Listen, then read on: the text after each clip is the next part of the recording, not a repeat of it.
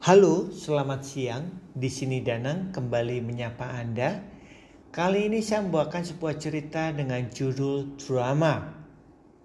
Kisah ini dimulai dari seorang kakek tua dari suku India Cherokee yang menceritakan pada cucunya ada peperangan yang terjadi di dalam diri setiap manusia dan itu terus berlangsung. Dikatakan demikian. Anakku, ada perang antara dua serigala, serigala baik dan serigala jahat yang ada dalam diri setiap manusia. Serigala jahat basically ditandai dengan apa?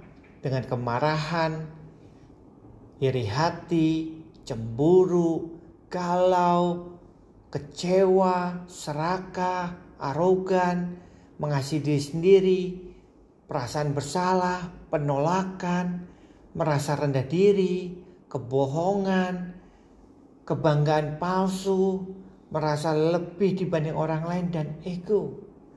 Sementara segala baik ditandai dengan apa? Dipenuhi dengan rasa sukacita, damai, kasih, pengharapan, kedamaian, kerendah hatian, baik hati, empati, kemurahan, kebenaran, belas kasihan, dan keyakinan yang dalam. Kemudian sang cucu ini berpikir sejenak dan kemudian dia bertanya pada kakeknya ini. Jadi siapa yang menang kek? Dan kakek ini pun menjawab, serigala yang kamu beri makan.